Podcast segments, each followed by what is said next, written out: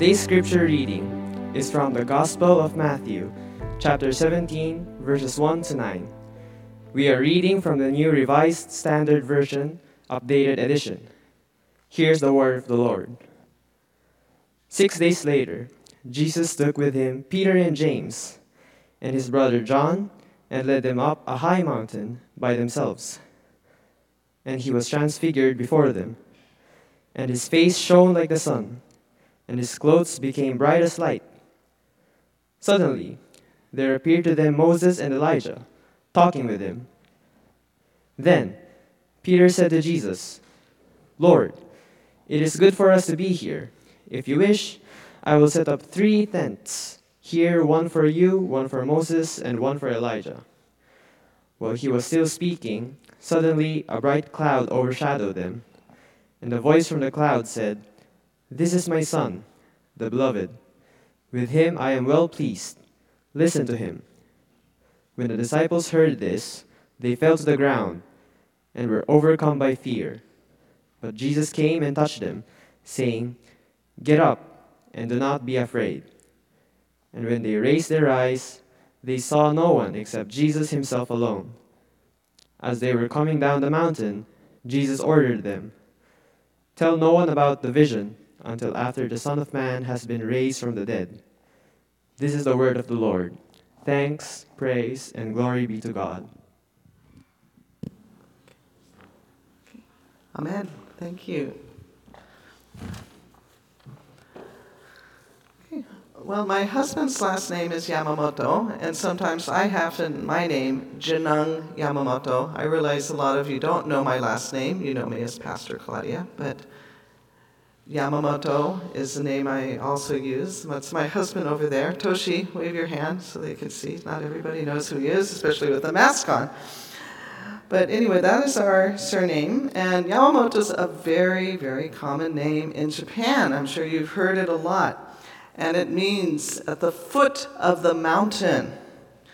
So the name apparently originated because these were people living at the foot of the mountain in what was known as the Yamamoto area, and so they took the surname Yamamoto. So this ties in with our sermon where we'll be talking about mountains today.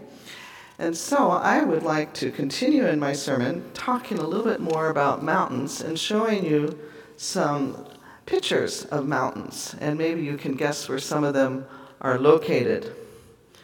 The one on the far left, anybody know? That's Hawaii. That's where Mika will be going in a couple months, right? To college. In the middle, everybody knows that, right? Mount Fuji. How about the one on the far right? It's Nepal, Himalayas. Okay, let's go to the next slide. These photos are taken by Reverend Tim Boyle, and we know he was a very, well, he is a very good photographer. He's in the States now. And so that's um, Kurohime Mountain in Nojiriko, which is in Nagano. And the other is also in Nagano as well, just a different um, photo taken either early morning or in the evening. I'm not sure which. All right, the next photo, please. And everybody, you should know this. Where is this? This is Mount Rokko, Kobe. Yay, where we're from. Yay. And Kobe has lots and lots of mountains. And I live close to the mountains. I live in Sumiyoshi Dai. And do people like the mountains? Do you like climbing? Yes? Yeah, I do too. And when I look at the mountains, I think of that well known verse in Psalm 121 I lift up my eyes to the mountains. And where does my faith come from? My help comes from the Lord, the maker of heaven and earth. I find it really interesting that so many important moments in the Bible happened up on the mountains. Mountains have a great significance for Jewish and Christian cultures and were considered to be places that were closer to God. And I Googled mountains in the Old Testament and in the New Testament. And I learned that mountains are mentioned more than 500 times in the Bible, and one third of the mountains listed in Scripture have had at least one major event occur on them.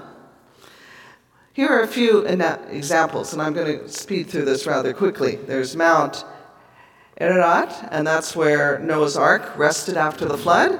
And there's Mount Moriah, where Abraham was called to offer his son Isaac. There was Mount Sinai, where God gave Moses the Ten Commandments. Mount Horeb, where Moses sees a burning bush. Mount Nebo, where Moses saw the promised land. Mount Gerizim, where God was to pronounce blessings the, to the Jewish people. It's a sacred mountain.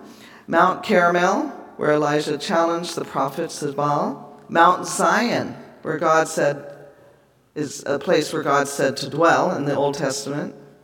And it's also used in the New Testament, Mount Zion, when they're talking about the spiritual kingdom. Mount of Olives, and that's where Jesus went to pray before his crucifixion. Mount Calvary, which is also called Golgotha, and where Jesus offered his life for us. Mount Tabor, and that's also called the Mount of Transfiguration, which was most likely the mountain we read about in today's scripture. Although some scholars I discovered in my preparation for today's sermon say that the transfiguration actually happened on Mount Hermon. I remember growing up and going to a Christian camp called Mount Hermon, so I immediately knew that name. And that's the highest mountain in the region. The mountain is not specifically named in today's scripture. So you can do your own research and decide which mountain where this event, the Transfiguration, actually happened. But it doesn't really matter to my faith. But it's interesting to learn the history of all these different mountains and why they were so significant in the Bible.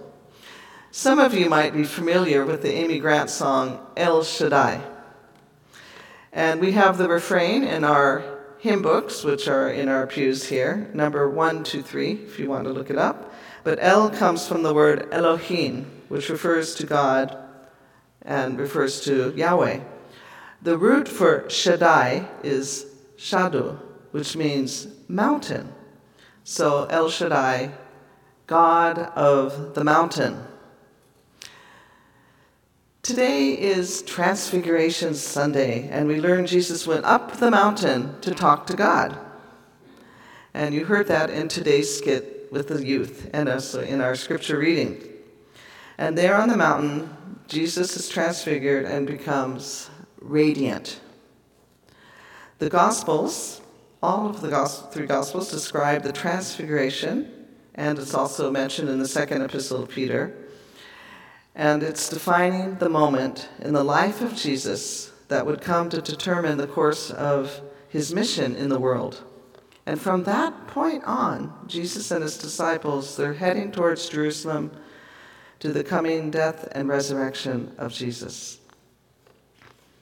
Transfiguration is celebrated immediately before Ash Wednesday, and Ash Wednesday is February 22nd this year. And we will hold two Ash Wednesday services here at Kobe Union Church. One will be at 11 here in the lounge, and um, excuse me, here in the sanctuary, with mostly the women who come to the lounge for Women on Wednesday. Wow! And in the evening online, we will send more information about that in our church newsletter. And so the Transfiguration Sunday, as I'm trying to say, is before Ash Wednesday, and Ash Wednesday is the beginning of Lent. And then we go on a 40 day journey, plus the Sundays, with Jesus to the cross, and we prepare for the celebration of Easter. So, transfiguration, you know, it's not a word we always hear, transfiguration. So, what do you think of it? I think it was an amazing miracle. And the miracle is unique among other miracles because it appears that this miracle happened to Jesus himself. But to really understand the transfiguration, we have to go back six days in Matthew from the transfiguration, in the life of Jesus and the disciples. So before going up the mountain with Peter, James, and John, Jesus asked the disciples about his identity. He said, Well, who do you say that I am? And they answered, Well, Jesus, um, some call you John the Baptist, and others call you Elijah, or one of the prophets. Okay, Jesus says to them, Okay, but who do you say I am? And Peter answered, You are the Christ, the Messiah. Jesus then taught the disciples about his impending death and predicted his resurrection. Jesus said these words The Son of Man must suffer many things and be rejected by the elders, the chief priests, and the teachers of the law, and he must be killed on the third day and be raised to life. These are very important words at that moment. So, in looking at this scripture, you think, well, why did Jesus go up to the top of the mountain in the first place? And perhaps because Jesus needed a retreat. He may have been exhausted, in need of just a little rest. If we read earlier in chapter 9, we see how he'd been really quite busy. He'd been traveling all over Galilee, he'd been healing and people and casting out demons, and he'd been preaching and teaching about the kingdom of God. He'd also raised a young girl from the dead. He'd fed over 5,000 people. He'd even calmed a storm in the middle of a lake. He may have just chosen to get away from the crowds and find a quiet place where he could just rest. He could just rest and pray to God without any interruptions. But Jesus didn't go alone. He takes up the mountain with him Peter, James, and John. The disciples wait below for Jesus and they see he's transfigured before their very eyes. His clothes become dazzling white, and Jesus is radiant. Again, I think of that song, Shine, Jesus, Shine. And so we just visualize this shining moment up in the clouds. And they see, they see something very interesting. On either side of Jesus, they see Elijah and Moses standing there with them. And you can see these different pictures of the transfiguration that I found. I had so many pictures to choose from, from for the sermon this morning. And after they see this wonderful uh, scene of in the clouds and Jesus' face, radiant face, and dazzling white clothes, Peter says, Rabbi, it's good to be here. Let us make three tents for you some translations say, let us make three altars for you. Let's make one for you, one for Moses, and one for Elijah. And no sooner are the words out of his mouth, scripture tells us, suddenly a cloud overshadowed them, and from the cloud there came a great voice This is my son, the beloved. Listen to him. This is my son, the beloved. Listen to him. And when they looked around, they saw no one with them anymore, but Jesus alone. Okay? I like this picture drawn by a child. Theologian Frederick Buechner says these words It is as strange a scene as there is in the Gospels. Even without the voice from the cloud to explain it, they had no doubt what they were witnessing. It was Jesus of Nazareth, but it was also the Messiah, the Christ, in his glory. It was the holiness of the man shining through his humanness. His face so afire with it, they were almost blinded. The disciples had this amazing experience. So amazing and wonderful that they wanted to stay up there on the mountain. And it probably would have been nice to stay there up on the mountaintop. But once you've reached the top of the mountain, you can't stay there, and you eventually have to come down the mountain. And as you descend down from the mountain to the valley below, you may notice along the way things you didn't notice as you were rushing up. And this may include the landscape, the flowers, the small little creatures that are living on the mountain. And you may notice that the path is difficult to walk, and some parts might be dirty or rocky or slippery. Those of you who go hiking know that if you're not careful, you can slip down the mountain. But you continue on down the path. God is with you. Trust in Him as you go down the path. Listen to Him. And once we reach the bottom of the mountain, it might not be as beautiful. We're not up in the pretty clouds anymore. The valley may represent our everyday life and our everyday hardships. But mountains don't exist without the valleys between them. Even Jesus knew that a return to the valley was imminent. And in verse 7, he told the disciples to get up.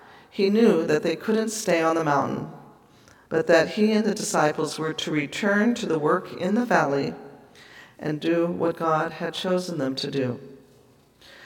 The transfiguration was a special experience of grace that strengthens the apostle faith for the challenge, the challenges that they would later endure. And the disciples were told to listen to Jesus. But do we need to go up to the mountain to find God and listen to God?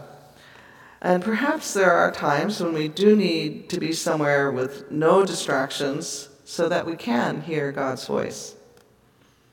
And that is something you can think about, whether it's true for you or not, and it might be true in different times of your life.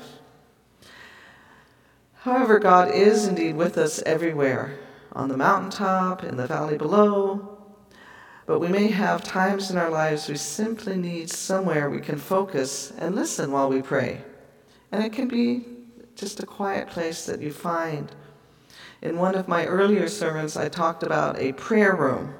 And I showed you a clip from the Christian movie, which is called War Room, because the woman praying felt she was at war with the evil of the world and her prayers would help.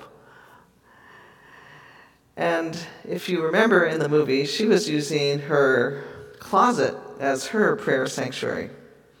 So you might need a quiet place to pray. It could be outside in the park, it could be inside your car, it could just be um, anywhere that you find you can sit and pray without distractions. But you can pray anywhere and everywhere. You can pray even on the train. You can pray in the dentist office when you're lying in the chair. You can do your breath prayer, and no one knows you're even praying. And with each breath, you know that God is present. You can also find a place to do what's known as the soaking prayer. And you just rest in the Lord and you dedicate yourself to God. You soak in the presence of the Lord. And that's where you let the Holy Spirit soak through you and you experience an intimacy with God. At that particular time, Jesus needed the mountaintop of his life. And we may need different things at different times in our lives. Sometimes we'll be alone, sometimes we'll be with a group of people, the mountain or in the valley. We may be alone with others, but God is with us and God's love is pouring, pouring over us. When and where have you had mountaintop experiences? I'd be interested later in hearing your stories. And these mountaintop experiences often happen just in our daily walk with Jesus. It could be a wonderful worship experience, or it could be when you're on a retreat. I know when I go to a women's retreat, I often come back feeling refreshed and renewed. Some of you, it could just be your prayer time, it could be when you're in Sunday school, it could be singing or hearing a wonderful hymn or music, something that touches you.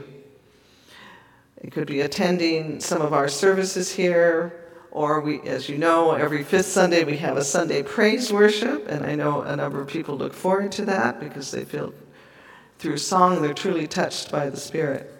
It could also be when you come to church on the first Sunday when we have Holy Communion.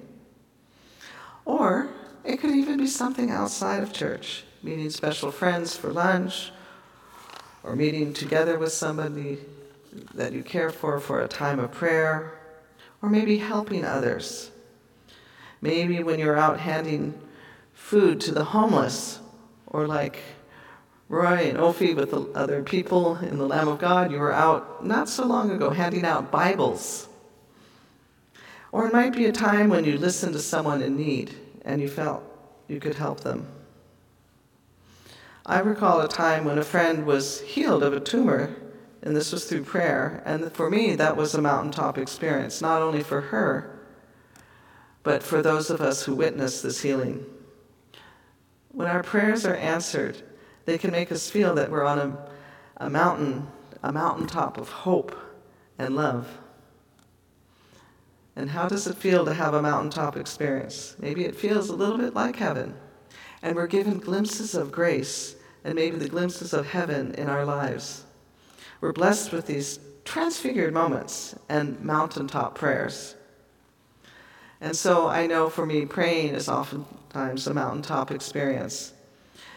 And for some of you, if you happen to cry while you're praying, the tears might be tears connecting you with the Holy Spirit, pouring out from you and cleansing you.